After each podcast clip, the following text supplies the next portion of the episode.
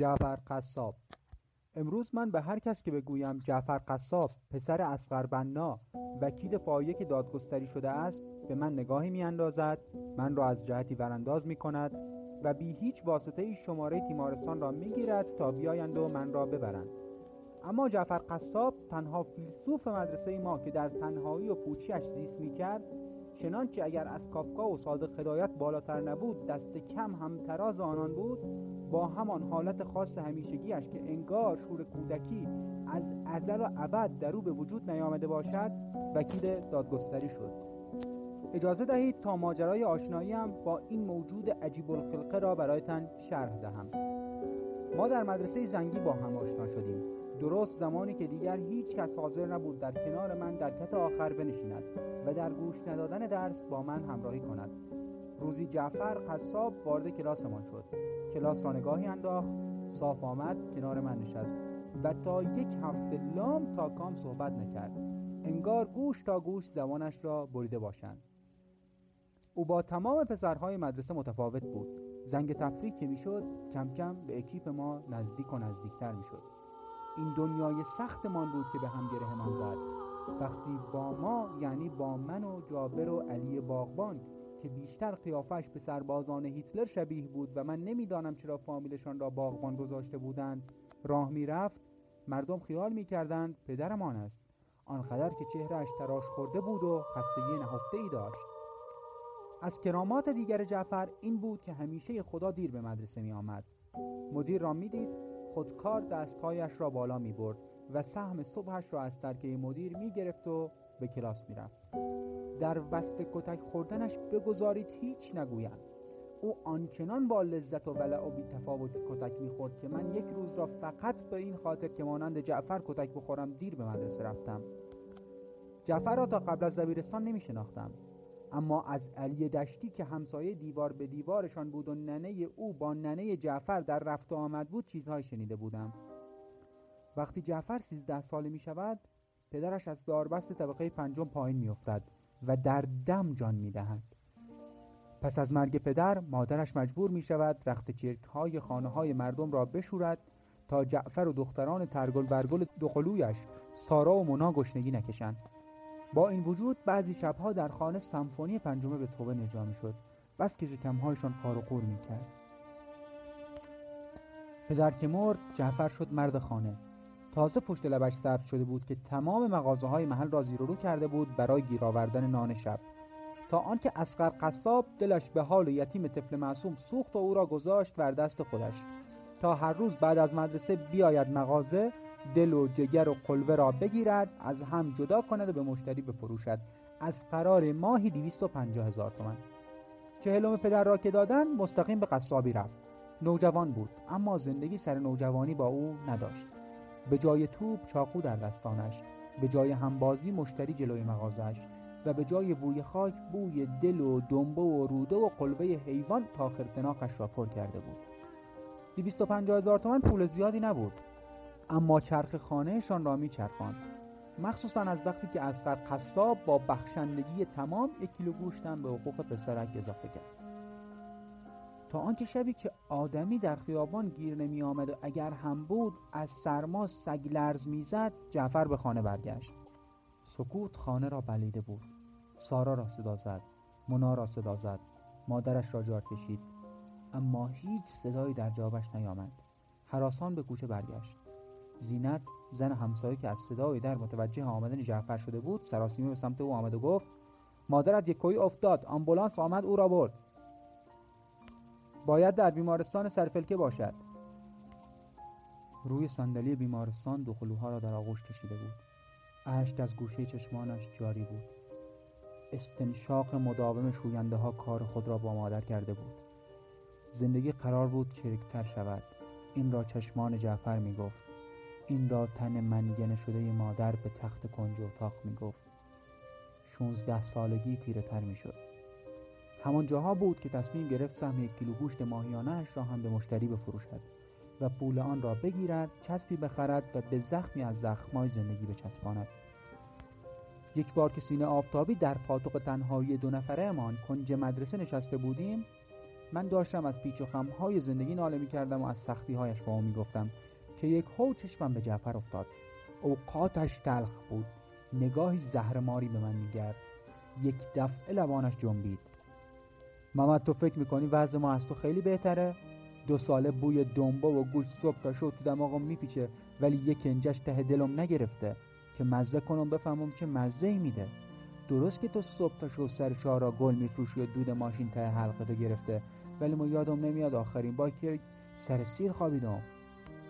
اینها را آنقدر کوبند و باسوز دیگر گفت.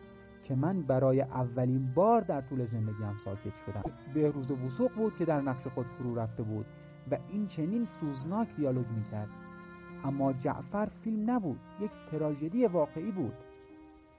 تا آخر هفته جعفر را در مدرسه ندیدم. کم کم داشتم نگرانش می شدم شنبه که سر صف بودم و چشمانم به در دوخته شده بود در حادثه خارقلاده جعفر را می دیدم که به صف می رسید بدون هیچ اغراق و بزرگنمایی تا آن روز سر صف ندیده بودمش. برق چشمانش که مسهورم کرد. انگار تیرول عرض کرده بود و دست در عالم غیب برده و اگر کف نباشد با خدا چایی چیزی نوشیده بود. این که چه نوشیده بود هنوز هم نمی‌دانم. تا الان آنقدر شاد ندیده بودمش. انگار بیگ بنگ در وجودش اتفاق افتاده بود. انگار گل فینال جام جهانی فرانسه را زده بود یا شاید لگد هادی ساعی در المپیک را جعفر پرت کرده بود و تنها طلای کاروان ایران را در آن سال گرفته بود. هرچه بود نه چیزی از او پرسیدم نه چیزی را برایم توضیح داد. این حوادث و چند حادثه دیگر بود که باعث شد کم کم به جعفر مشکوک شوم. معلم سوال نپرسیده جعفر جواب را در دستش گذاشته بود. کارنامه های ترم که آمد مات ماندم. معدل ترمش شده بود 19 و 75 صدم. رتبه اول کلاس شده بود. چطور ممکن بود؟ آن هم جعفر. مگر اینکه با اجنه ارتباط برقرار کرده باشد و جوابها را از عالم غیب و ماورا گرفته باشد؟ اینطور که خودش بعدترها تعریف کرده بود و همانطور که من حدسهایی زده بودم همه چیز از قصابی آب می‌خورد. ظاهرا روزی مشغول تکه تکه کردن گوشت ها برای مشتریان حاضر در صف بوده. که دو تا مشتری مرد با صورتهای جا افتاده و دماغهای استخوانش رو به صحبت با یکدیگر می‌کنند. ناخواسته صدایشان را میشنود. اولی که موهایش جو گندمی بوده می‌گوید این روزا دیگه اون تو وکالته. وکیلای نامد یه پرونده می‌گیرن پنج میلیون در میارن. حالا ما هر چی که می‌خوایم صبح تا شب بدویم. و مرد دوم در جواب می‌گوید والا که راست میگی. الان وکیلا پول پارو می‌کنن. ما فکر می‌کنیم که درآمد داریم. این جای داستان نقلهای متفاوتی از حال و هوای جعفر وجود دارد. تا جایی که حتی گفته می شود جعفر با شنیدن این حرفها اشتباهی چاقو روی انگشتان خود می اندازد و دست خود را تا استخوان می برد. به هر حال جعفر از تمام آن حرفها این را شنیده بود که پول در وکالت است و از تمام دوران مدرسه این را فهمیده بود که برای وکالت باید انسانی خواند. او رشتهش انسانی بود. چه چیزی از این بهتر.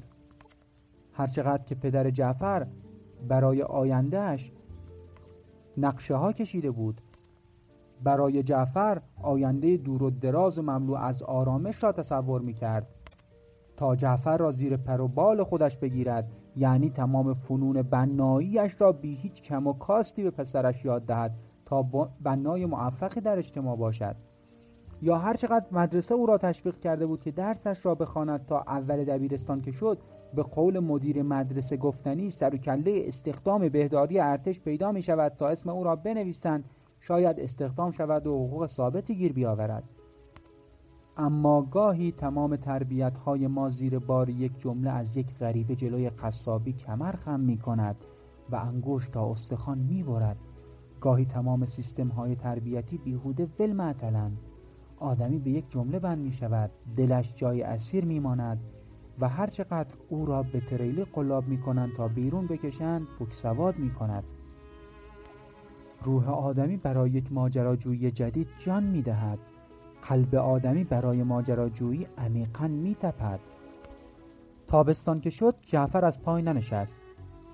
روزانه چهارده ساعت کار می کرد تا پولی پس انداز کند و با خیال راحت درسش را بخواند.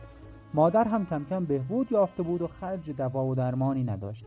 مهر ماه که شد جعفر شش ساعت به قصابی می‌رفت و الباقی ساعت روز را کسی خبری نداشت که جعفر کجاست.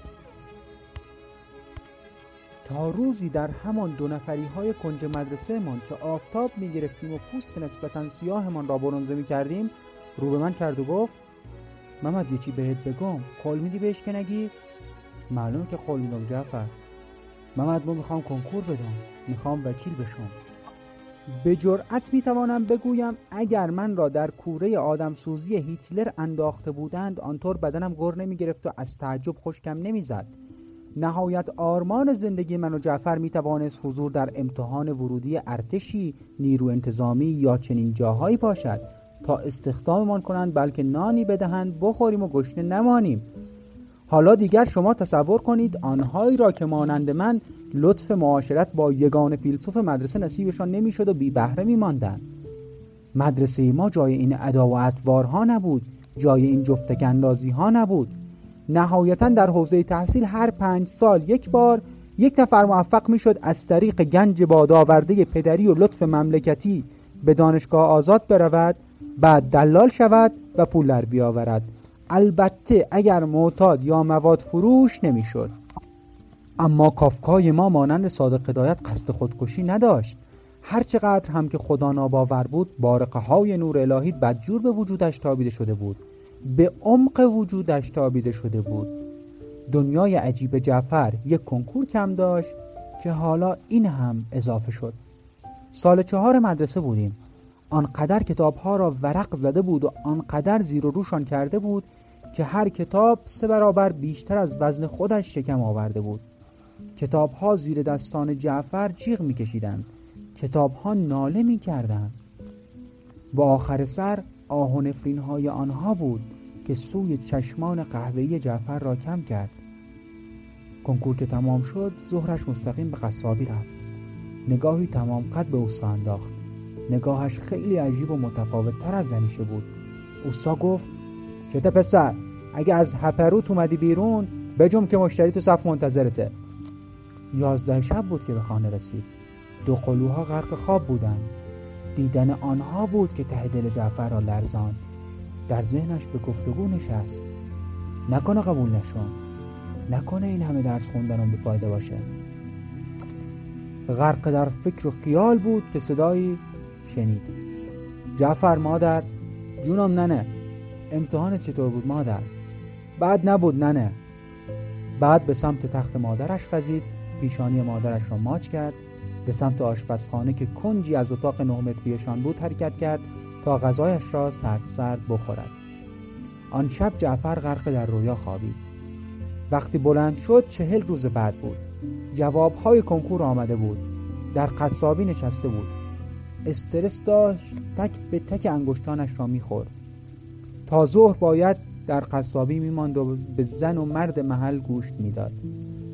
از فیزیکدانهای بزرگ نقل است که در آن روز اقربه های ساعت سر حرکت کردن و جلو رفتن را نداشتند. تا آنکه خورشید پادرمیانی می کند و به وسط آسمان می آید الله اکبر مسجد که بلند شد جعفر کرکره را کشید و نفهمید چطور خود را به صف رساند. آن صف طولانی ترین صف زندگیش بود که به چشم دیده بود. طولانی تر از صف بزرگترین قصابی نیویورک. به سختی ته صف را پیدا کرد. یک ساعت و نیم این پا و آن پا کرد تا دفترچه به دستش رسید. انگشتانش روی اسمها سر می‌خورد و پایین میآمد تا به اسم خودش رسید. نه یک بار بلکه ده بار از روی اسمش خواند تا مطمئن شود خودش باشد. به اسم پدرش نگاه کرد. اسم پدرش هم درست بود. پدری که از وقتی رفته بود نوجوانی جعفر را هم برداشته بود و با خود برده بود. کنار خودش آن را دفن کرده بود. پدری که یک بار در خلوتشان به جعفر گفته بود یه بنا ازت بسازم تخت جمشید و کاخ کرملین رو از نو بسازه. جعفر دانشگاه دولتی قبول شده بود. جعفر رشته حقوق قبول شده بود. جعفر هرچقدر که خدا رو نخواست خدا براش خواست. تا شاید قسمتی از اون بوی دنبه ها رو براش تلافی کرده باشه و فردای قیامت ازش شرمنده نباشه. حلقه چشمان جعفر طاقت این حجم از آب رو توی خودش نداشت. کم کم اشکها روی لبهای فرو رفته و استخونیش سر خورد و پایین اومد. اشکی که بوی دنبه و روده و گوشت گوسفند می‌داد. اشکی که بوی یتیمی می‌داد. اشکی که بوی نوجوانی گم شده لابلای زندگیشو می‌داد. اشکی که سر خورد و رو زمین چکید و امضای نامه ای بود که می‌گفت جعفر اولین قصاب دنیا که وکیل شد. اولین و شاید آخرین.